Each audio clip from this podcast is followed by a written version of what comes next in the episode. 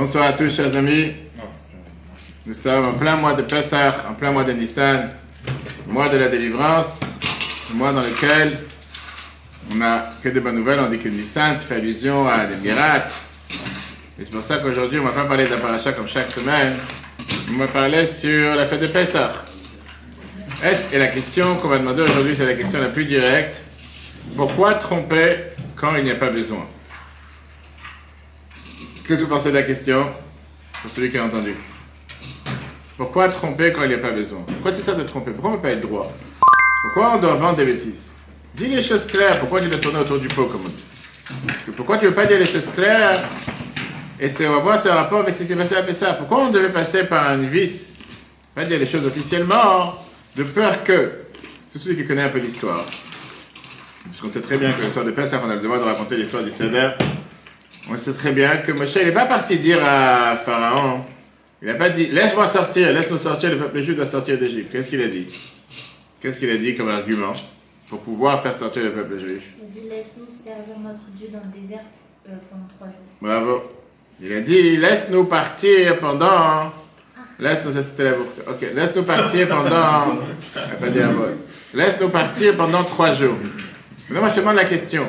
Est-ce que ça, ça s'appelle pas un mensonge? Est-ce que ça, c'était pas un mensonge? Clairement, est-ce que ça, c'était pas un mensonge? Tu veux pas être droit, tu dois être tordu, tu dois dire les choses... Dis les choses claires, dis les choses droites. C'est comme si ça a l'air que si jamais c'est venu dire à Pharaon, on doit partir d'Égypte, on doit sortir d'Égypte, parce que Dieu a décidé que c'est arrivé le moment qu'on doit sortir d'Égypte. Pharaon leur a dit non, je te laisse pas. Et alors? Il vient de recevoir 10 plaies sur la tête, il vient de recevoir 10 coups.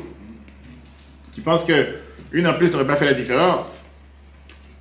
Plus que ça, on va voir, on va rentrer dans plus de détails. On sait très bien que pendant l'histoire de Pessah, on dit sans arrêt que Dieu nous a fait sortir Beyad Rama, Bizra de Tuya, avec une main forte, avec une main haute. En deux mots, que Dieu est passé parmi les maisons égyptiennes, qu'il y a eu la mort des premiers-nés. Bref, on peut croire que c'était vraiment la victoire en gloire. On va voir que dans la paracha, on te dit qu'Ibaracham, le peuple s'est enfui. Si c'est toute une victoire et c'est toute une gloire, on ne s'enfuit pas. Si tu as vraiment raison, tu n'as pas besoin de t'enfuir, tu peux sortir la tête haute. Tu n'as pas besoin de t'enfuir comme si un voleur au milieu de la nuit. Mis à part le fait que c'est vrai que ça s'est passé au milieu de la nuit. Donc il y a plusieurs questions qui dérangent. Comme je dis, comme le cours que j'ai donné cet après-midi, on a parlé sur les explications du Rabbi sur la Gada, le huitième cours.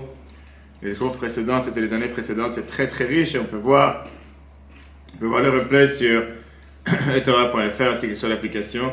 Parce qu'on lit la Haggadah tous les ans. C'est vrai qu'à un moment, les gens ils s'en ils. C'est toujours le même rituel, toujours les mêmes abamères, toujours les mêmes matzot. Mais quand tu comprends ce que tu fais, tu comprends le sens qu'il y a derrière, derrière chaque paragraphe, c'est que c'est totalement différent. Et donc exactement la même chose avec ce point ici. C'est un point central, un point qui dérange. Est-ce qu'on n'est pas parti comme des voleurs? Est-ce qu'on n'est pas parti en cachette? Est-ce qu'on n'est pas parti en train de s'enfuir? Est-ce qu'on n'est pas parti avec la couverture d'un mensonge? Monsieur. C'est pour ça que j'ai dit le thème aujourd'hui, c'est quand. Pourquoi tromper quand on peut être droit? Vraiment, Moshe avait peur de Pharaon. Qu'est-ce qui se passe? Le 19 décembre 84, Yuli Edelstein, qui est aujourd'hui un membre de la Knesset, il, a, il était sorti de trois mois où il était au mitard. Tout celui qui fréquente la prison, sait c'est quoi le mitard. Celui qui n'a pas trop fréquenté, qu'un jour quand il sera en prison, il saura c'est quoi. C'est quoi le mitard C'est l'isolement. L'isolement. Où quelqu'un ne peut pas faire. Que tu as fait, fait, t'as eu des, sé- des séjours, comme on dit. On dit que l'isolement, c'est quoi le mitard C'est le fait que quelqu'un qui s'est mal comporté, etc., qu'il est mis à l'écart, mais le mitard en Russie, ça n'a rien à voir avec le mitard euh, aujourd'hui, dans les quatre coins du monde, d'accord? Bref, il a été amené en jugement.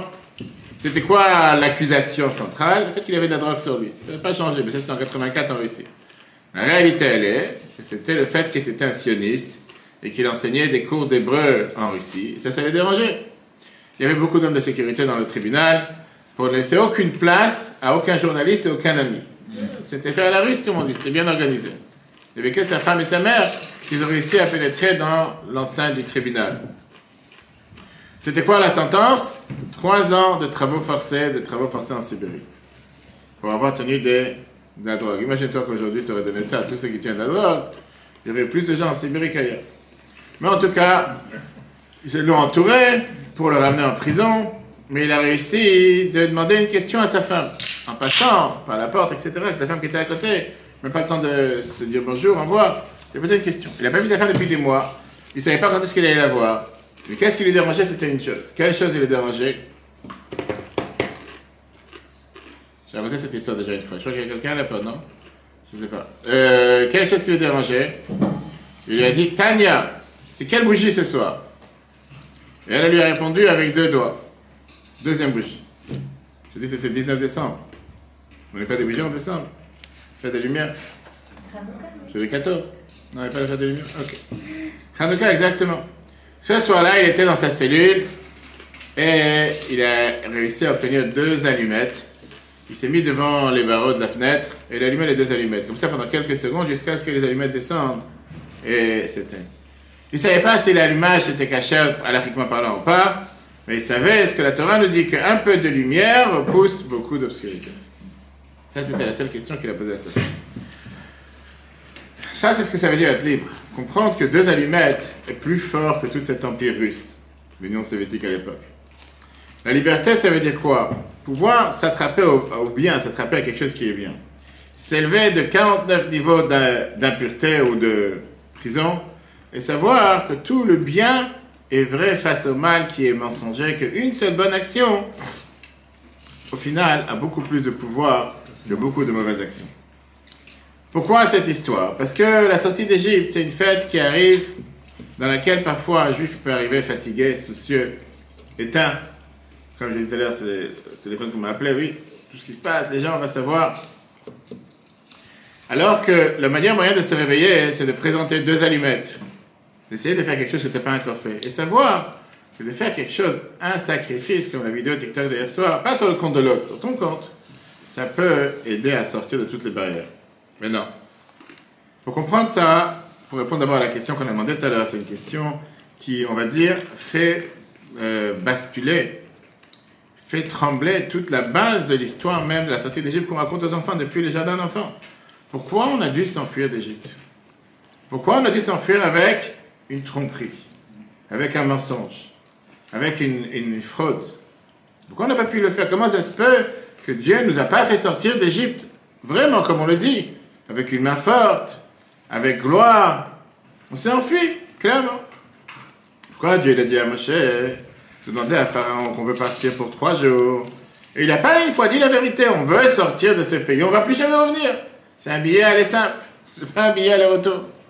Pourquoi pas dire les choses clairement? Pourquoi avoir dit un mensonge alors qu'on aurait pu dire les choses claires? Bacha Shalaf nous raconte les premiers jours qu'ils sont partis après la sortie d'Égypte. Les envoyés de Pharaon, ils voyaient de loin, ils avaient les drones à l'époque, les plus grands drones sophistiqués, ils ont vu ce qui se passe avec le peuple juif.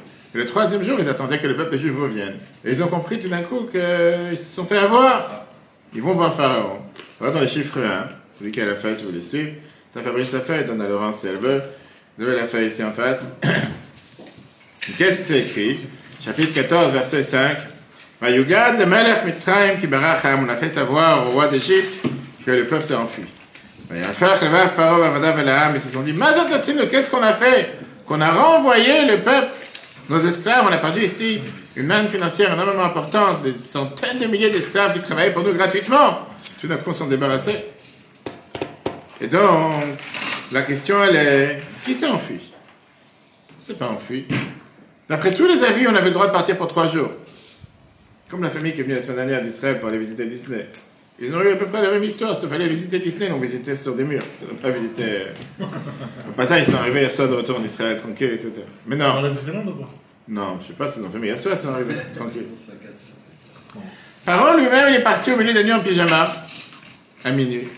Et il a couru en criant à Moshe et à Aaron Levez-vous, sortez, partez de mon peuple. Et la, la mort de premier-né, il n'y avait pas une maison, il n'y avait pas un mort. Il s'est dit, il faut absolument vous partez. Le Ezra, qui est commentateur de la Torah, il te demande, il dit, Pharaon, il a pensé que tout ce qu'il a parlé avec Moshe, c'était une ruse. Pourquoi Parce qu'il s'est dit qu'en réalité, Moshe ne cherchait pas à aller amener les sacrifices. Il cherchait à s'enfuir. Pharaon, il, a, il était ce qu'on appelle quelqu'un de très slow. Il y a certaines personnes que je connais qui sont comme ça, qui prennent du temps à comprendre. Il a pris un an pour comprendre que toute cette histoire que Moshe vient le voir pour lui dire laisse partir mon peuple, etc., c'était une ruse. Moshe lui a vendu des histoires, qu'on a un séminaire spirituel à faire sur l'Himalaya, en essayant de se, je veux dire, se, se dématérialiser, de attraper le divin, en essayant de fermer les yeux, fermer la bouche, tenir les mains ensemble, s'asseoir par terre, faire un peu de séances de yoga, ou essayer d'attraper le Saint-Esprit. Va savoir, va faire des... Il s'est dit, il m'a vendu un film. Et il a compris que dans son film, c'était quoi? On va faire cette séance de bien-être. Et après ça, on va revenir en Égypte pour continuer les travaux forcés. Mais en réalité, Moshe, qu'est-ce qu'il cherchait à faire Il cherchait à s'enfuir, aller dans le désert. Donc Moshe, Pharaon, il a attrapé une crise, le pauvre. Crise d'angoisse. Il a perdu maintenant énormément, énormément de manne financière. Il a perdu énormément de, je veux dire, de, de manne salariale, pardon, d'employés qui travaillaient pour rien, gratuitement. Et il est parti avec tous ses chats pour aller les courir derrière. Le Ebenezer vient et te dit qui s'est fait, qui fait avoir ici le plus? Moshe, il n'a jamais demandé de sortir. Moshe, il n'a aucun instant demandé de partir d'Égypte. Pharaon ne peut pas la- la- l'attaquer en justice en lui disant Tu m'as trahi. Je t'ai pas trahi. J'ai demandé de sortir pour trois jours. À un moment, j'ai demandé de sortir d'Égypte. Moshe, à aucun moment, il a dit qu'il va aller en Israël. La seule chose qu'il a demandé, c'est de partir pour trois jours. Et c'est pas la question qui est plus forte, c'est même pas la demande de Moshe, c'est ce que Dieu lui a demandé de dire. Donc, où ça a commencé toute cette histoire? Moshe, il était sur le buisson ardent, il entend la voix de, Dieu qui lui annonce que c'est arrivé le moment de libérer le peuple juif d'Égypte et de retourner en Israël. Shemot chapitre 3, je traduis rapidement, et Moshe, il entend deux fois la nouvelle que Dieu lui dit Sache que maintenant on retourne à la maison, ça, il n'y a plus rien à faire ici. La période de l'exil est terminée. Soit pour lui, soit pour répéter encore une fois aux yeux des anciens. Et en plein parole arrive cette nouvelle, comme on dit aujourd'hui un breaking news, fla- flash info, comme ça, oui. Et Dieu, il ne s'arrête pas avec une paracha sans expliquer. Et le prochain verset, Dieu lui dit, va voir Pharaon. Mais là, Dieu, il change de discours. Qu'est-ce qu'il lui dira à Pharaon? Tu iras, toi et les anciens d'Israël, au roi d'Égypte, tu lui diras, le Dieu des Hébreux, il est apparu à nous, et il a demandé qu'on a trois jours dans le désert pour amener le sacrifice à Dieu. À Pharaon, ne dites pas vous allez en Israël. À Pharaon, ne dites pas vous allez recevoir la Torah, et vous allez chercher à être libéré. Demandez un droit de sortie pour trois jours. C'est comme si aujourd'hui tu vas à Kim Jong-un, je ne sais pas comment il s'appelle, en Corée du Nord, et tu lui dis on voudrait sortir pour trois jours. Déjà, il n'y a pas un esclave qui s'enfuit de là-bas volontairement, involontairement. Tu dis écoute, on revient, je te garantis, on a juste pour trois jours. C'est ce qui se passait à l'époque. On dit que c'était une terre où pas un seul esclave pouvait s'enfuir. Trois jours. Maintenant, pourquoi sortir? Aller servir Dieu à l'extérieur Parce que l'Égypte, c'est une terre qui est pleine de, de cadavres, plein de magie. On ne peut pas dire un mot de Torah quelque part. C'est comme si presque aujourd'hui tu marches en Inde. On te dit que chaque coin de rue, il y a un autre temple, un autre, euh, une autre idole. C'est délicat. C'est une raison pourquoi on ne peut plus aller en Égypte, non? Non, c'est pas ça la raison. La raison pourquoi on va pas en Égypte, parce qu'on te dit, que- Rambam te dit que puisqu'on a fini à faire tout le travail spirituel, de raffiner tous les étincelles divins qui sont tombés en Égypte, on n'a plus rien à faire là-bas. Pourquoi tu voulais aller en Égypte cet été? Non. Cher ma chère Mais non. Moshe, il écoute. Et il écoute la nouvelle qui va se passer. Et Moshe, il dit à Pharaon quelque chose d'autre. Ça nous dit dans le chapitre Shemot, chapitre 5, Moshe et Aaron sont venus, ils ont dit à Pharaon, comme à Hachem, le Israël, ainsi Dieu, il a dit, le roi des Juifs, renvoie mon peuple qu'il puisse fêter pour moi dans le désert. On va marcher pendant trois jours dans le désert, on va amener des sacrifices pour Dieu. Après chaque plaie, qu'est-ce que Moshe dit à Pharaon? Shalach et ami veyavdouni, renvoie mon peuple qu'il me serve. On parle bien sûr de ces sacrifices de trois jours. Donc à la place de sortir avec, euh, avec orgueil et de casser totalement cette, je veux dire, cette, cette euh, idole ou cette mauvaise force qui était l'Égypte, on est sorti comme de malheureux qui cherchent à s'enfuir et qui demandent pitié sur leur vie. Donne-moi trois jours de sortir. Le Ababanel, qu'on sait très bien, qui est commentateur du Chumash, très intéressant, Don Yitzhak Ababanel, l'ancien ministre des Finances en Espagne, malheureusement un des seuls qui n'a pas été jeté avec l'Inquisition parce qu'ils avaient besoin de lui en tant que ministre des Finances. Il demande la, tre- la 16e question sur ce verset, qui est Comment Dieu a pu dire à Moshe de dire un mensonge en son nom? Pas plus clair. C'est un pur menteur. Dis les choses claires. Pourquoi tu le tournes autour du peuple Pourquoi tu ne peux pas dire les choses claires? D'abord, la question qui dérange, comme j'ai dit tout à l'heure, la première chose, comment ça se fait que Dieu ait dit à Moshe de dire un mensonge? Maintenant, Une des choses que quelqu'un ne connaît rien de Dieu et qui peut dire sur Dieu, c'est que Dieu, il est vrai. C'est un Dieu de vérité. Dieu ne ment pas. On dit ça plusieurs fois, on va voir plusieurs fois, rappelez-moi après, il y a plusieurs preuves dans la Torah comme quoi la Torah est vraie, la Dieu est vrai. C'est le symbole même quand on dit Moshe maître, la Torah est maître, Moshe est vrai, la Torah est vraie. La Torah t'interdit de mentir. La Torah te dit que, tout ce que Dieu nous ordonne de faire, lui, il fait, il fait aussi. Si Dieu t'a dit t'as pas le droit de mentir, Dieu aussi il ment pas. Et là, apparemment, c'est une faille dans l'histoire, on va dire. Et la question, elle est, ce qu'ils encore une fois, c'est pourquoi mentir? Qu'est-ce que tu gagnes en mentant ici? Si tu avais un besoin de changer de la vérité, parce que sans ça, tu peux pas l'avoir, comme on a déjà vu une histoire dans la Torah précédemment, qui était avec. Avec qui? Qui a changé la vérité? Zéro. On voit que. Hein? Bravo, voilà. Voilà, voilà quelqu'un qui réfléchit. Avec Yaakov ça. Et Yaakov, soi-disant, il est venu prendre des bénédictions avec Ruse. C'est l'histoire. Il est venu prendre des bénédictions avec Ruse de son frère. Et même ça, c'était pas un mensonge, que c'était destiné à lui, ça fallait pas de cette manière. Il les a reconnus, de toute façon. La vraie, pourquoi c'était pas avec une ruse? Parce qu'au final, c'était lui qui était devenu le premier-né. L'autre, pour un plat de dentier, lui a vendu son droit d'aînesse. Pas, mais il n'a pas, il a pas, il a pas avoué, il n'a pas accepté. Mais peu importe, disons que c'était une ruse, d'accord? Mais là, on parle de Dieu. Là, on parle pas de, on parle de Dieu. Dieu, il était censé, il a dit qu'il allait les faire sortir avec une main forte, avec une main élevée. C'est ce que le roi nous demande. Est-ce que vraiment la main de Dieu est courte pour rabaisser, pour affaiblir Pharaon encore une fois, une fois de plus? Il a donné 10 coups sur la tête. C'est pas la fin du monde, on peut lui dire, ou tu les fais sortir éternellement, et si tu ne les fais pas sortir éternellement, tu vas recevoir encore un coup. Ce qu'il y a. Il a dit que ça n'a pas suffi. Pourquoi il fallait à chaque fois tourner la tête? La Noazaka dans Tania, chapitre 31, dit qu'a priori, qu'est-ce que ça veut dire dans le verset qui baracha Le peuple s'est enfui? Pourquoi fallait s'enfuir? Est-ce que tu penses que s'il aurait dit à Pharaon depuis le départ, on veut partir éternellement, tous ensemble, peu importe, on revient plus, il les aurait pas envoyés. Il aurait reçu les mêmes dix coups. Et à la fin, les mêmes dix coups, il l'aurait laissé sortir. Là, c'est comme si on s'est battu pour quelque chose de faux, qui au final, on l'a trompé. Pas juste.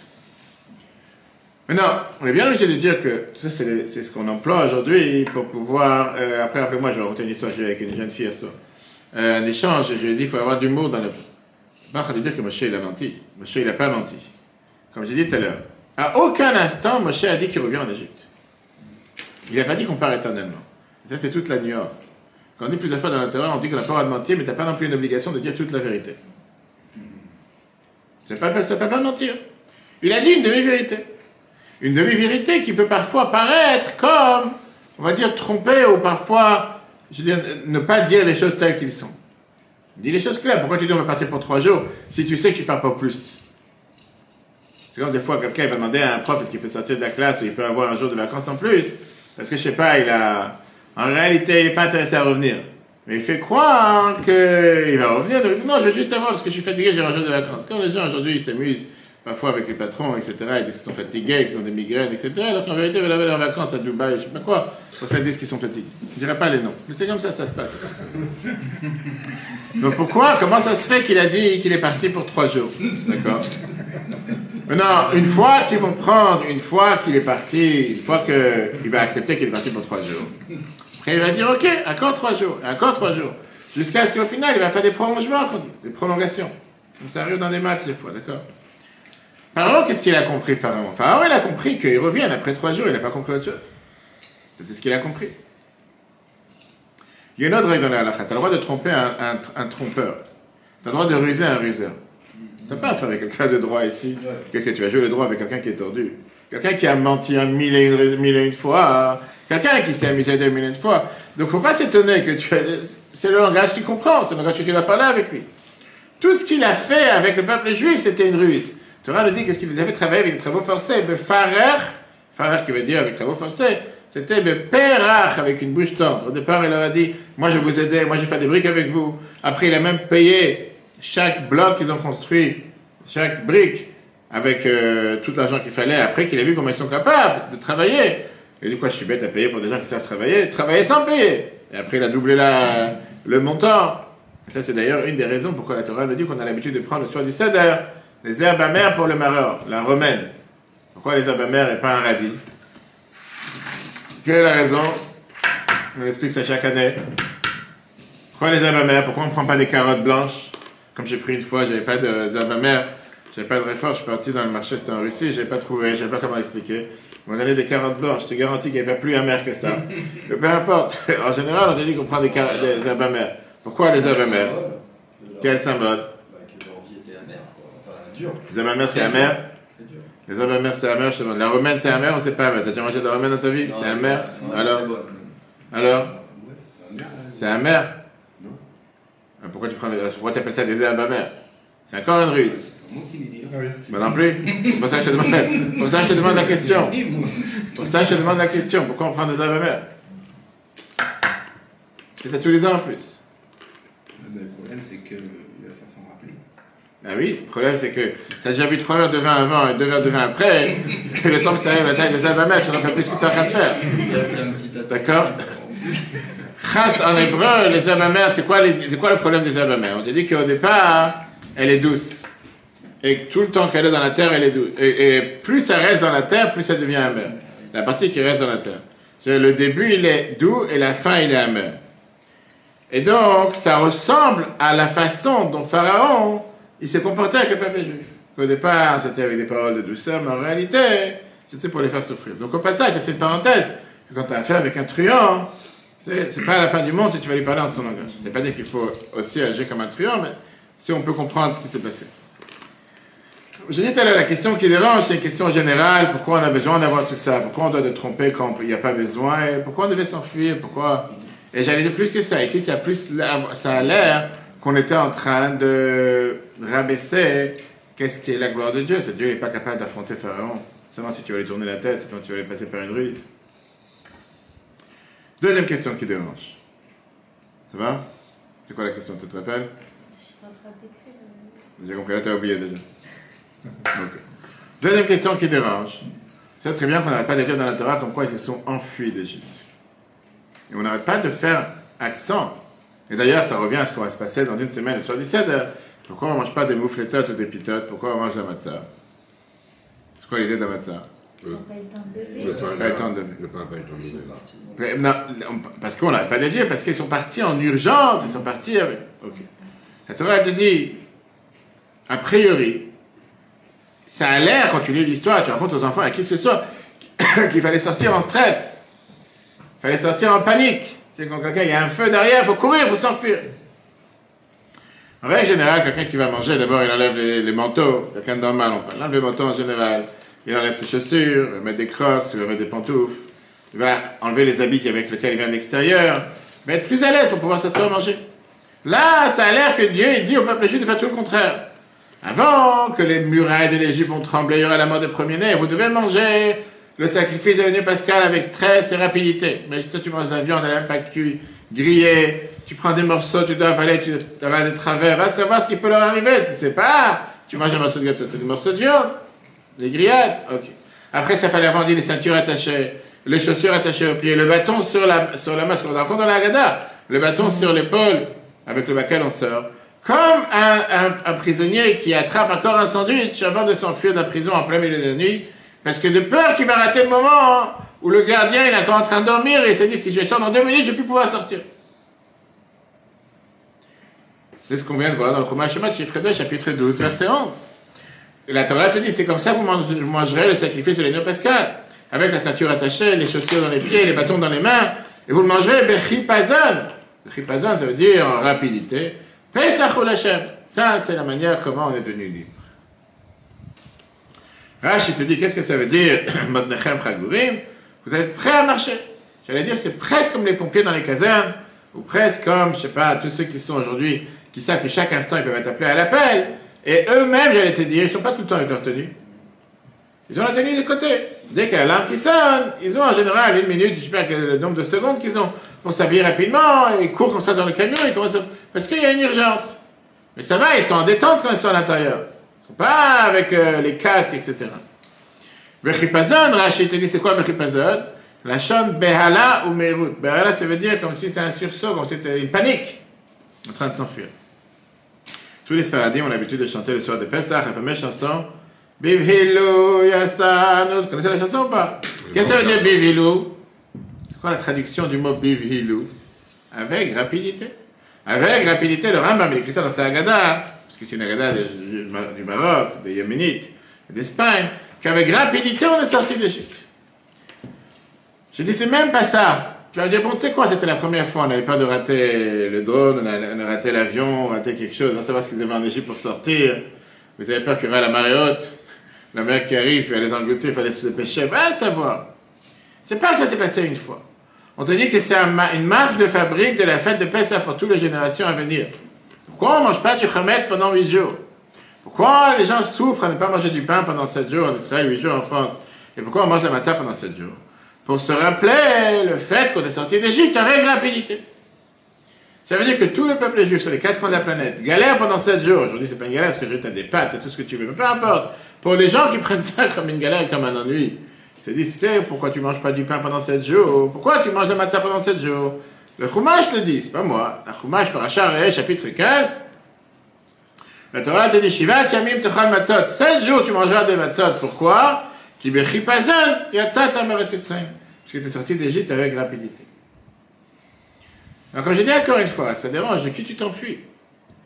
Qui va t'arrêter?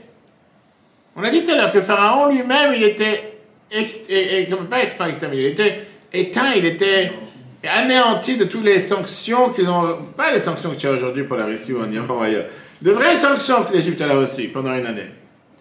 Il était prêt à les payer pour sortir. Pharaon lui-même, il court dans la nuit, la rue, dans la nuit, au milieu de la nuit, en pyjama, il le demande, je vous en supplie, sortez, il y a des morts partout. T'as peur de quelqu'un Qui va te rattraper Fais des danses, mets un orchestre, fais des, je sais pas, des, comment on appelle ça, des caracoès, fais des, je sais pas, des fêtes. Fais la fête Quelqu'un va t'empêcher de sortir. Imagine pourquoi il devrait partir. Qu'est-ce qui se passe? De qui t'as peur? Qui est les policiers égyptiens? Ils sont tous occupés avec leurs morts, ils ont un mort dans chaque maison. Il a, tellement changé d'avis pour les aussi. euh, Il n'a pas changé d'avis, là, les morts ils sont réels, c'est pas de la magie, les morts, les morts ils sont là. Il les a laissés sortir, il les a. Très bien, sauf que là, ça l'a touché. Pourquoi ça l'a touché La Torah te dit? Pourquoi ça l'a touché? C'était aussi un premier-né. Il avait peur que ça va lui arriver. Oui. Il avait peur que c'est le prochain sur la liste. Ouais, c'était lui le prochain, oui. Ok. Dans la précédente, on te dit un, les deux questions sont liées. Celui qui ment, il s'enfuit en stress. Tu veux dire. Le fait qu'ils ont, si on peut dire, roulé, rusé, caché le vrai secret, qui veulent en vérité pas seulement avoir une sortie, un visa pour 20 jours, pour 30 jours, ou pour 3 jours, mais une sortie définitive, ça a fait en sorte qu'ils devaient sortir le premier moment qu'ils avaient la possibilité de sortir et pas s'arrêter un instant en plus. Ah oui, il dit ça dans un Mahamar en 1978. C'est la seule opportunité, ça Non, attends, on commence. Que l'un est lié avec l'autre. Le fait qu'on a dû dire au départ qu'on ne veut pas partir éternellement, ça nous a obligés à partir en s'enfuir. Mais on va comprendre pourquoi. Une seconde. Parce que ça, c'est la raison. On va comprendre comment. Maintenant, on peut dire que jusqu'à présent, la Torah nous a dit que tout celui qui a fait les choses avec rapidité, sans, mettre- sans, sans, sans je dirais, euh, tranquillité, sans réfléchir, il n'était pas avec les plus grands honneurs. Un des fameux personnages qu'on voit comment la Torah l'a critiqué qu'il a agi avec rapidité, c'était Reuven. Pachas, Kamaim, Altata, Yaakov, il dit à Reuven, avant de partir de ce monde, le fait que tu as agi avec rapidité quand il a changé la couche de sa mère, pas ça qu'il a changé le lit de sa mère avec le lit de la servante, et qu'il s'est précipité à agir sans réfléchir. Et parfois dans la vie, il faut réfléchir avant d'agir, pas avec précipitation. La Torah nous dit qu'un des critères de quelqu'un d'intelligent, Divrei chachamim benachat nishmaim. Quelqu'un d'intelligent, il parle tranquillement, il parle pas vite. Quelqu'un qui parle vite, c'est quelqu'un qui est bête en général. Vous avez des exemples tous les jours. La Torah vient te dire qu'en général, quelqu'un il réfléchit quand il parle. Pourquoi tu parles rapidement? Pourquoi tu t'enfuis rapidement? Et je dis encore une fois, disons que ça c'était ce qui a dû se passer au départ. Pour mille et une raisons qu'on va rentrer après. Pourquoi faire en sorte que ça se passe comme ça chaque année, éternellement, jusqu'à ce que Mashiach il arrive Qu'on commémore, qu'on célèbre le fait d'être parti rapidement. La première fois, comme j'ai dit tout à l'heure, il y a plusieurs millions de personnes qui doivent partir. On ne sait pas qu'est-ce qui va se passer jusqu'au matin. Peut-être qu'il y aura des missiles du côté de la Russie ou de Belarus. Ça va ça va tomber? Il faut partir, il faut se dépêcher. Il y a beaucoup de monde à partir. Les enfants, ils sont encore en train de dormir. Mille et une choses. Très bien. Disons, la première fois, on peut comprendre. Je pas dit que. Mais pourquoi continuer les années à venir jusqu'à aujourd'hui? Qu'est-ce qui était le syndrome de s'enfuir qui a accompagné cette sortie magique d'Égypte? On va voir aujourd'hui ensemble d'abord l'explication du Midrash, Midrash Rabbah et le Ran, et après on verra bien sûr l'enseignement et l'explication chassidique comme d'habitude pour comprendre qu'est-ce que cela nous apprend quand on fête l'histoire de la sortie d'Égypte. On sait très bien qu'on a le devoir de la fêter au pré. Merci. On ne va pas fêter ça comme quelque chose du passé. On doit fêter la sortie d'Égypte comme si aujourd'hui on sort d'Égypte, pas à l'époque. Tout était d'abord un piège pour faire attirer Pharaon vers la mer Rouge. Imaginons-nous un instant que Pharaon il aurait dit Bekev, comme on dit. Tu veux partir Je t'accompagne, je te donne tout ce que tu veux. Sors, je te fais les grillades, je te donne des plateaux, va savoir tout ce que tu veux. Merci, au revoir. Et on se revoit plus. Il serait jamais parti courir derrière eux à la mer. Mais puisqu'il attendait qu'il allait revenir, et tout d'un coup, il a compris, qu'on l'a rusé, son orgueil, a fait en sorte qu'il ne peut pas rester comme ça à les attendre. Ils m'ont eu. Moi, je me laissais abattre, il est parti leur courir derrière, comme ça, il est arrivé jusqu'à la mer Rouge. Numéro 1. La punition à la mer devait arriver. Pourquoi? C'était mesure pour mesure. Le fait qu'au départ, ils ont noyé les enfants juifs dans le Nil, Dieu, il a décidé, vous allez être punis de la même manière. Ça, c'est les calculs de Dieu sur terre. Ça, c'est l'explication. Le Ran, le Midrash. Le Al-Shach il te donne une autre explication. Il te dit, pourquoi Pharaon lui a demandé de les libérer pour trois jours? Parce qu'il n'était pas capable de plus. C'était pour lui le maximum qu'il pouvait faire. Dieu n'a pas voulu lui demander, qu'on lui demande de les libérer totalement, parce que Dieu n'est pas là pour briser ou détruire quelqu'un. Il savait que si jamais Moshe va oser lui dire on part éternellement, il va avoir une crise cardiaque sur le champ. Il va pouvoir le supporter, ça va être trop dur pour lui. Tu parles ici d'un roi qui dirigeait la planète. C'était le plus roi le plus important du monde. Lui, il avait l'habitude de donner des ordres, pas de recevoir des ordres. Tu peux venir chez un tyran pareil et lui dire Tu dois aujourd'hui, en un instant, libérer des millions d'esclaves. Ça ne marchera pas. Il n'est pas apte à faire une chose pareille. Il va mourir, il ne va pas le faire. Et donc, on lui a demandé une petite faveur que tous ceux qui sont des tyrans, qui cherchent la guerre, peuvent aussi le comprendre. Viens, on fait un cessez-le-feu humanitaire pour trois jours. Qu'est-ce qui se passe aujourd'hui? Un cessez-le-feu humanitaire pour laisser passer les convois. Des fois, tu entends ça entre des pays qui sont en train de se déchirer. Fais un cessez-le-feu humanitaire pour que les convois humanitaires puissent passer. Ça, on est prêt à l'entendre. Disons, on est prêt à se réarmer, à se réorganiser, très bien. Ouvre-leur un couloir humanitaire pour qu'ils puissent respirer après 86 ans d'esclavage, de sang versé, etc. Puisque Pharaon n'a même pas été d'accord à ça, ben, il n'a pas voulu le faire.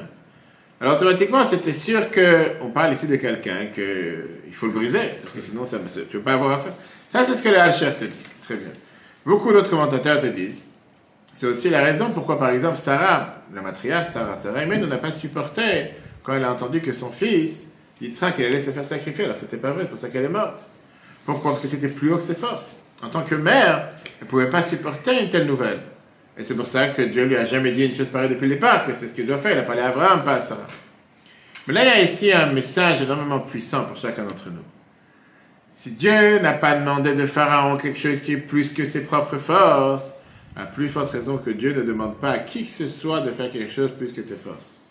Et donc, quand Dieu te demande de faire quoi que ce soit, la preuve est que tu as les forces de le faire. Le fait même que Dieu t'a demandé de faire quelque chose, c'est parce que Dieu a confiance en toi et sait que tu as la possibilité de le faire. Sinon, il ne t'aurait pas demandé. Quand Dieu demande à un enfant d'être à l'heure en classe, Dieu sait qu'il a la capacité de le faire. Sinon, il n'aurait pas demandé.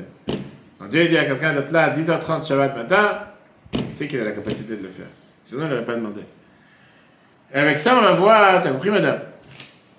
De nouveaux élèves, c'est ça, vous pouvez les applaudir. Là, on a compris, là, c'est une euh, énorme je veux dire, transformation, pensée chassidique qui est tellement profonde et qui est révolutionnaire, qui est, si on peut dire, aussi la base de tout le Tanya. Comprendre la personne de la personne humaine, l'humain tout court. Le message de trois jours, c'était pas un message pour Pharaon. La preuve, encore une fois, il n'a pas été d'accord. Même trois jours, il n'a pas parlé. Là, regarde, trois jours, dix jours, quelle différence Il a dit non, c'est non, c'était un tyran. Mais pour les esclaves des pharaons, nos ancêtres en Égypte, c'est pas que Pharaon n'était pas apte à vouloir les laisser partir, à les faire sortir. Le peuple juif, nos ancêtres, n'étaient pas aptes à se libérer d'Égypte. Ils avaient cette difficulté de pouvoir partir d'un endroit pareil. Ils étaient recouverts avec ces 49 portes d'impureté que pour eux c'était trop difficile de laisser l'Égypte en arrière. Quelqu'un qui est habitué à prendre 10 jours par jour, pas du jour au lendemain s'arrêter. Il y a des gens qui ont l'exemple, qui savent. C'était comme cette femme de Lot, qui s'est enfuie de Sodome, qui savait ce qui s'est passé à Sodome, toutes les atrocités qui sont passées. Et que néanmoins, elle n'était pas capable de se retenir de ne pas regarder en arrière, que Dieu n'était pas regarder en arrière ce qui se passe avec ce peuple. Nous, on s'imagine qu'on a affaire avec un peuple de juifs, des grands érudits, des grands savants, des grands, je dirais, tzadikim. Le prophète Yecheskel te dit qu'on parlait de la kachat goy, mikerev goy. Faire sortir un peuple d'un autre peuple. Faire sortir un, un, un non-juif d'un peuple non-juif. Il n'y a pas de différence, le peuple juif n'est pas incarné. Ça veut dire, on parle ici, tu as quand même 200 ans d'exil. Yosef, déjà, avait déjà dit que l'Égypte, c'était Avatar et sa nullité de la terre. L'endroit le plus bas sur terre. Abraham et Sarah, il y a 400 ans, avant la sortie d'Égypte. Ils sortent pour aller en Égypte pour la première fois. Ils ont décidé d'aller en vacances, je sais pas, à Dubaï. Et qu'est-ce qui se passe? Première fois qu'ils arrivent, Sarah les capturée. C'est pas la dixième fois que cette femme arrive. Dès que ces extraterrestres voient une femme qui est plus belle qu'eux, faut la capturer, faut avoir affaire avec eux. Pharaon, à cause de ça, qu'est-ce qui se passe? Pharaon, à l'époque, il supplie Abraham, prends ta femme et sortez de ce pays. Laissez-moi tranquille, on ne veut plus vous voir. Il dit, prends et pars. Pourquoi? C'est des gens qui sont tellement abominables, ils sont tellement entourés dans tout ce qui sont les relations interdites, ne vivent pas dans un pays pareil. Déjà à l'époque. Là, tu dis, pour Abraham et Sarah qui sont partis pour un séjour, ne restez pas un instant. Et les petits-enfants, ils sont restés 400 ans. Imagine-toi comment ils sont devenus. C'est pas des, comment on appelle des pubs ou des, ou des, comment, des, boîtes de nuit ou des balles, on va savoir. C'était 200 ans des choses les plus bizarres sur Terre. Pour être gentil. Et donc, c'est pas pour rien, c'est pas du tout étonnant qu'en étant sur la mer Rouge, en train de traverser la mer, les anges se plaignent à Dieu en disant En quoi ceux-là sont mieux que les autres?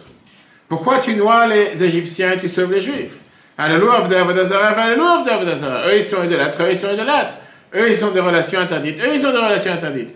Eux, ils tuent des gens, eux, ils tuent des gens. Là, pour, ça, pour, pour répondre à cet argument, Dieu il a eu cette solution exceptionnelle. Il faut savoir voler la liberté et sortir pour trois jours. Donc, quand il a empêtré dans 49 niveaux d'impureté, il doit attraper la cinquantième porte avant qu'il va totalement englouti et sortir pour trois jours. Dieu dit ne vous émotionnez pas de tout ce qui est cette obscurité. Toute cette obscurité, ce manque de lumière, c'est quelque chose qu'avec une, une, allumette, une étincelle, elle peut être chassée. L'Agmara nous raconte euh, une histoire qui est très intéressante, que la profondeur de cette histoire, c'est pas comme on appelle une histoire qui est avec un happy ending, c'est une bonne fin. Mais Rabbi Amram Chassid, c'était quelqu'un de très pieux. C'est quelqu'un qui n'avait rien à faire avec tout ce qui sont les mauvais penchants, les mauvaises forces. Une fois, il y a eu dans la ville un groupe de voyous, de bandits, de kidnappeurs qui sont passés. Qu'ils ont amené avec eux, ils avaient avec eux tout un groupe de filles, de jeunes filles juives qu'ils ont capturées, prisonnières. Les gens de la communauté ont essayé de tout faire pour les racheter, la rançon. Et ils les ont placées dans la maison de Rabbi Amram, le chassid. Ils se sont dit que là-bas, personne ne va fauter avec eux. Et pour enlever même encore une fois le craint de pouvoir faire une faute, ils ont enlevé, à l'époque, il y avait comme des marches qui allaient vers les combles, la ligue était en haut. Et c'était des marches très très lourdes, des, des, échelles très très lourdes, qu'il fallait 10 personnes pour bouger cette marche. Une fois, une, euh, une jeune fille est passée dans le deuxième étage, et la lumière du soleil l'a éclairée. Abraham, il s'est dit, telle belle fille, quoi, je vais pas avoir affaire avec elle. C'est un raconte. Et il a essayé de bouger les marches qu'il y avait, qu'il faut 10 personnes pour les bouger pour monter en haut. Et il s'est dit, oui, non, je sais qu'il est monté à la moitié de l'échelle, à la moitié des marches. Et tout d'un coup, il a commencé à crier, il y a le feu dans la maison de Ravambra. Les élèves sont venus et ils l'ont sauvé de ne pas pouvoir monter, de ne pas pouvoir fauter. Quelle est l'idée derrière? Il n'a pas trouvé les forces humaines de pouvoir s'enfuir du mal. C'était trop dur pour lui. À part la seule étincelle juive qui avait à l'intérieur de lui, il se disait Rendez-moi service, sauvez-moi. Ça, c'est la sortie d'Égypte. Vous voyez tout à l'heure, ces deux étincelles, ces deux euh, allumettes de lumière, qui sont parfois plus éternels que tout ce qui est l'empire, de tout ce qui est l'obscurité qui peut durer des années. On voit aujourd'hui ça dans la médecine. On voit ça aujourd'hui avec n'importe quelle dépendance. Quand tu vas voir quelqu'un et tu lui dis arrête complètement tout de suite, ça ne marchera pas. Quand tu lui dis, tu sais quoi, viens avec moi, je te promets, je vais t'en donner un par heure, un par jour, que ce soit un verre d'alcool, que ce soit une drogue, quoi que ce soit. Du jour au lendemain, tout arrêter, ce sera très difficile pour la personne. Il ne va pas t'écouter. Quand tu lui dis, viens, je vais te soigner, je vais te donner à manger, je vais m'occuper de toi, tu vas aussi avoir de quoi ce que tu avais au départ. Petit à petit, il va apprendre à réduire la dose. Sais ce qu'il va s'en séparer. Mais de faire un changement radical. Tu vois, je sais de quoi je parle. non Par contre, quand tu fais un changement radical du début à la fin, c'est pas quelque chose qui va marcher. Leur dire de laisser tomber ces 49 portes d'impureté, cette, ce, ce pays où ils ont vécu pendant 200 ans, où il y a eu tellement d'idolâtrie, relations inter... Ils vont pas aller pouvoir s'en séparer du jour au lendemain. C'est ce que le Tanya nous dit, comme on l'a vu dans le chapitre précédent. Viens la Zakan et te dit, tu sais quoi? Ça, ça résume le combat que nous avons chacun d'entre nous sur Terre. Ça, c'est le combat de ce qu'on appelle le Benoni, la personne intermédiaire. Ne t'émouvois pas, ne sois pas affaibli par le combat que tu dois faire tous les jours. C'est pas grave si tu dois faire un combat. Ça, c'est ton travail quotidien de sortir à nouveau chaque jour d'Égypte. Et le meilleur moyen de pouvoir s'en sortir, c'est de demander trois jours. Va pas chercher la lune. Tu vas pas la voir. Va pas chercher la perfection. Le perfectionnisme ne marche pas. Monsieur JC. On revient à ce qu'on a dit hier. La Torah vient et te dit, ça ne sert à rien de chercher la perfection. On a parlé de Shabbat aussi. Ton devoir, c'est chaque jour de vouloir chasser l'obscurité avec encore un, point de lumière. Et donc, le fait d'être parti rapidement pendant trois jours, c'était ce qui a transformé 3335 ans jusqu'à présent.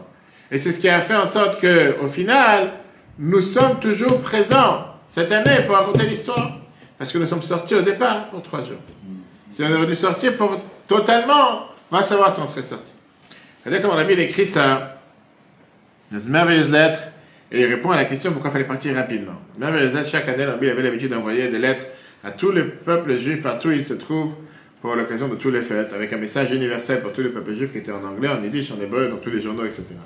Et là, c'est une lettre que la Bible a écrite pour le mois de Nissan en 1963.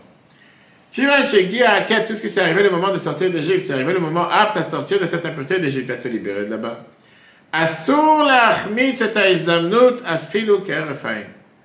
C'était interdit, ils n'avaient pas le droit de rater l'opportunité, même un clin d'œil. Chaque jour à nouveau, c'était le moment qui arrivait, qui est un moment apte pour écouter encore une fois ce cri d'appel pour faire la Torah et les mitzvot. Mais tu as malheureusement parfois des gens qui repoussent cette opportunité pour les jours de Rosh Hashanah Kippour, pour Shabbat, pour les fêtes. Rabbi te dit, Dieu il t'appelle tous les jours. Tu as un appel tous les matins, tu t'es réveillé ce matin. Rappelez-moi après le troisième point, j'étais deux points, je vais vous répondre après le cours. Le troisième point de, rendez-vous que j'ai eu ce samedi soir.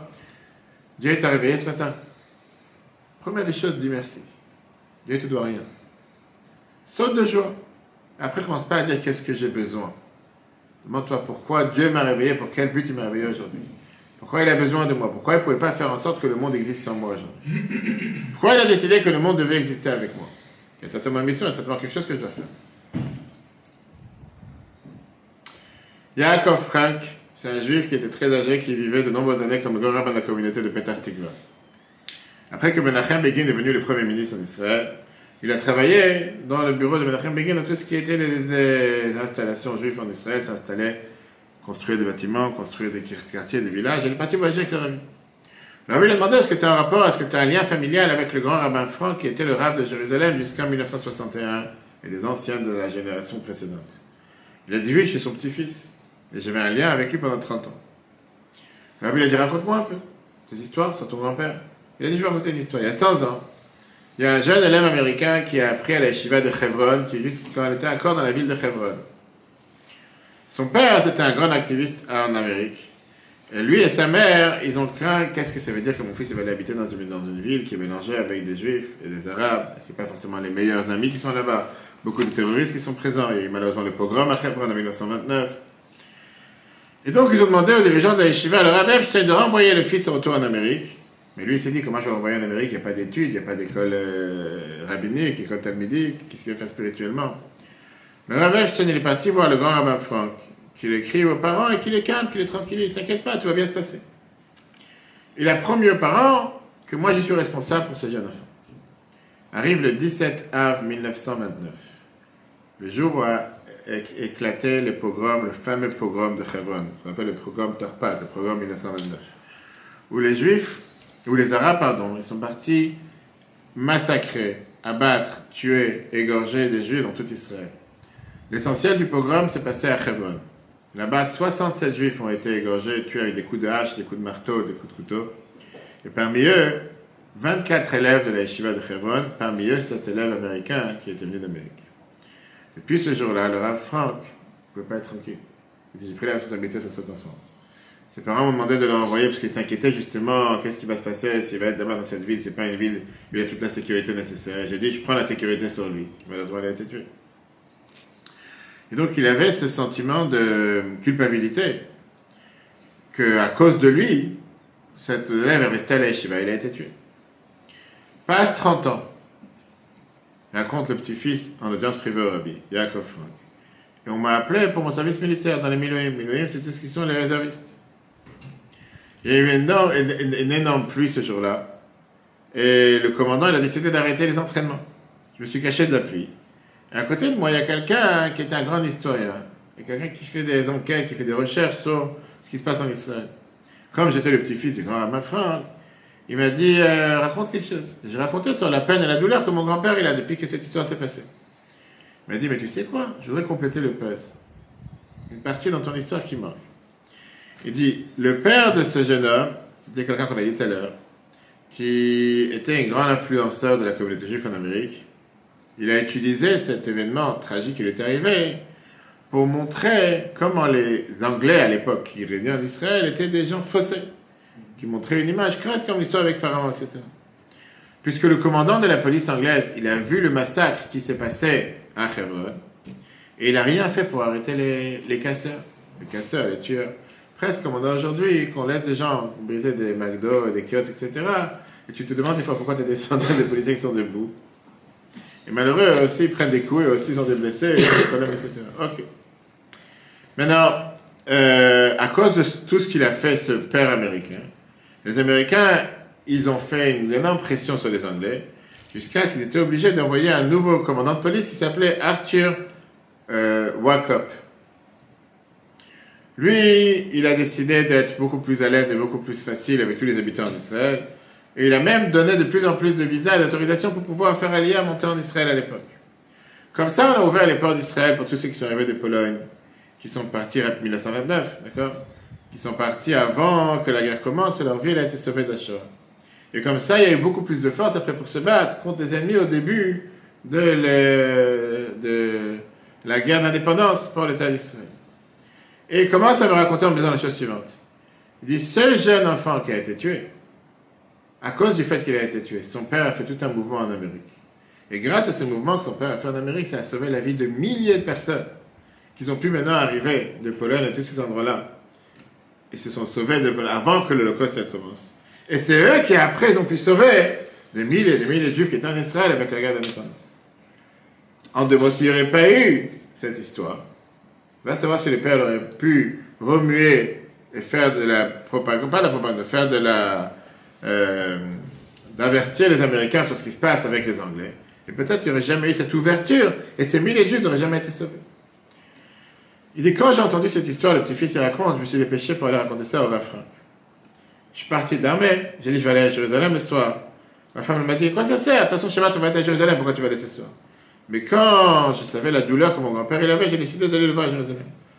Mon père, le grand-père, il lui dit, avec des larmes, il lui dit la phrase suivante Je valorise énormément le fait que tu t'es précipité pour me raconter, tu n'as pas attendu jusqu'à Shabbat. Shabbat matin, le 21 Kislev 1961, je vais comme d'habitude à la maison de mon grand-père à Jérusalem. Ma sœur m'attendait à la porte en me disant que le grand-père est décédé juste avant. Si j'avais attendu jusqu'à Shabbat pour le dire, j'aurais pas pu lui raconter. Ça, c'est ce que ce petit-fils il raconte au rabbi en audience privée. Le rabbi termine. Le rabbi entend cette histoire, le rabbi lui dit la phrase suivante. Ça, c'est ce que j'ai l'habitude de toujours dire. La valeur du bonne action est tellement puissante qu'on n'a pas le droit de reporter au lendemain. Quand tu remets le puzzle, etc. en entier. Qui veut dire, cette lettre en 1963, l'arbitre dit Le moment est venu qu'on peut sortir d'Égypte.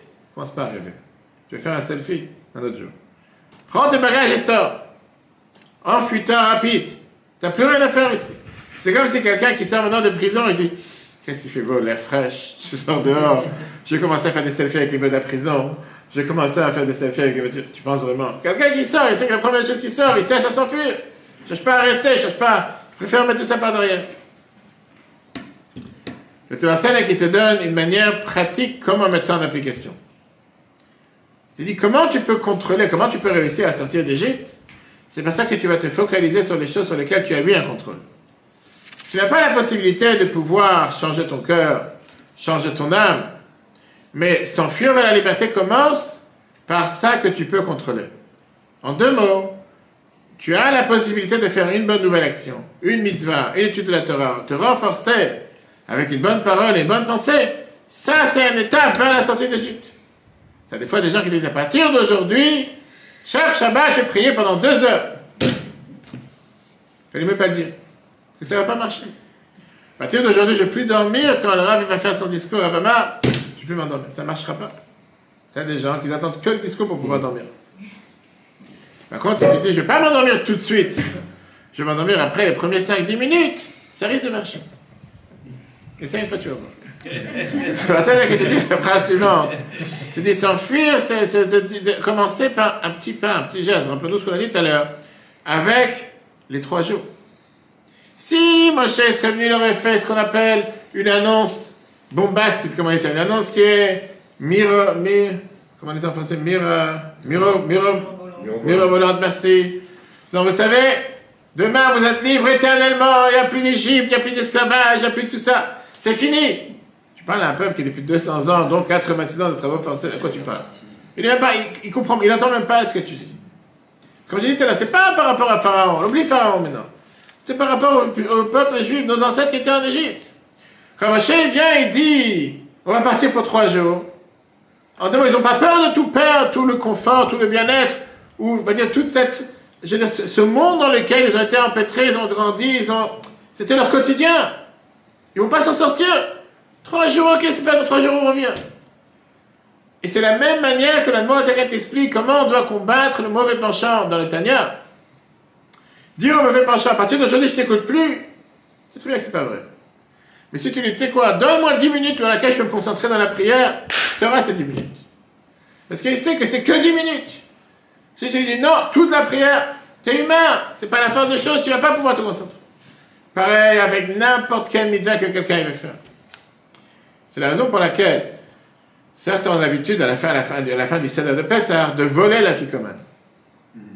Même si le rabbi est contre, le rabbi dit que, que ça veut dire de- d'habituer un enfant depuis un bas âge à aller voler quelque chose? Au départ, au début du Seder, pendant Yachat, on coupe la ficomane en deux, on le cache. Et les enfants, ils vont prendre la ficomane, ils vont pas le rendre avant qu'on va leur donner une promesse, qu'on va leur donner un cadeau. Chez Chabad, il n'y a pas cette coutume. Mais cette coutume, elle existe. Et c'est écrit dans l'Almara Psachim, page 109. Chotfim matzah. Pourquoi on demande aux enfants de voler la ficomane De- Comme ça, on les garde réveillés jusqu'à la fin du Seder. L'idée, c'est qu'ils vont attendre la fin du Seder pour qu'on leur demande de voler la ficomane. Et là, ils vont dire, ah, si tu veux que je t'avance, on me donner un cadeau. Et comme ça, ils vont rester réveillés. D'accord. Donc, on fait un jeu avec les enfants pour qu'ils restent réveillés. Rabbi te demande, c'est quoi? Quelle est l'idée derrière éduquer pour un vol? De éduquer les enfants à voler? Est-ce qu'il n'y a pas un autre moyen de faire en sorte que les enfants restent réveillés sans leur, demander de voler la ficomane Il y a des autres moyens. Je peux leur dire, celui qui reste réveillé jusqu'à la fin du Seder, il va avoir un cadeau. Il obligé de passer par un vol. Et c'est pour ça que, comme j'ai dit tout à l'heure, beaucoup des grands du peuple juif, inclus les rabbins Chabad, ont annulé cette coutume. Mais c'est écrit dans les livres depuis des centaines d'années. Alors, qu'est-ce qui se cache derrière? Et la réponse, elle est, après ce qu'on a dit d'après la dans le Tanya, que le fait de sortir d'Égypte, on doit se rappeler qu'on est sorti comme des voleurs. On a volé la vie de Pharaon? Oui, on lui a pas dit la vérité, on lui a dit qu'on sortira pour trois jours. Mais plus que ça, on s'est volé de soi-même. Qui veut dire? On a volé ce passage, cette dernière lumière, ce dernier espoir qu'on avait dans l'Égypte, avec toute cette tas d'impuretés qu'il y avait là-bas. On est parti dans ce long chemin. Après, on devait avoir 40 ans dans le désert pour changer la tête, le cœur. Et c'est comme ça qu'on est là aujourd'hui. Et après ça, on n'a pas oublié que quand Hachem va venir, on te dit que ça sera tout à fait l'inverse. Quand Hachem va venir, l'homme de on va pas sortir avec rapidité, on va pas sortir avec en courant, mais Shuva benachat et vachem, on va sortir avec calme, tranquillité, parce qu'on aura déjà combattu tous les forces du mal, c'est pas comme en Égypte. Mais au départ, tu te lèves le matin dans la journée, c'est bien sûr, c'est plus facile de rester au lit, de traîner, de prendre ton temps, de pas faire ce que tu as à faire. C'est toujours plus facile de rien faire que de faire. Mais si tu te dis, écoute, ça c'est ce que je dois faire maintenant. Je dis, avec le sport, c'est la même chose. Les premières 5 minutes, c'est toujours les plus dures. Tellement fatigué, tu n'as pas envie de monter sur le, tu n'as pas envie de faire. Tu n'as pas la force aujourd'hui. Mais une fois que tu as commencé les premières 5 minutes, après c'est parti. Et c'est la même chose chaque chose. Combien on doit apprendre de ce message? Voilà, chers amis, pourquoi? Moshe n'est pas parti dire au départ qu'il cherchait à faire partir éternellement, mais que trois jours. Et pourquoi il fallait partir rapidement? Message énormément important pour la vie de chacun d'entre nous. Le cours en replay sur l'application eTorah, eTorah sur Google et Apple, ainsi que sur le site eTorah.fr. N'oubliez pas qu'on doit vendre le Hametz avant Pessah. Les paniers de Pessah aussi, c'est important sur le site du Betrabat, qui est un essai pour toutes les nécessités, les matzot qu'on livre à tellement de personnes. Chabad217.org, 1800 paquets de matzot, dont euh, un, un 0.0.1% de ces paquets ont été livrés par ceux qui sont ici présents. Dieu fasse qu'ils puissent continuer avec toutes les forces. Néanmoins, que, comme écouté dans la voiture ce matin, un merveilleux discours du Rabbi en 1974, qui disait comment chacun d'entre nous a le devoir de s'inquiéter que chaque juif ait la matzah Que Dieu vous bénisse. Très bonne soirée à tous. Et si Dieu veut, à la semaine prochaine.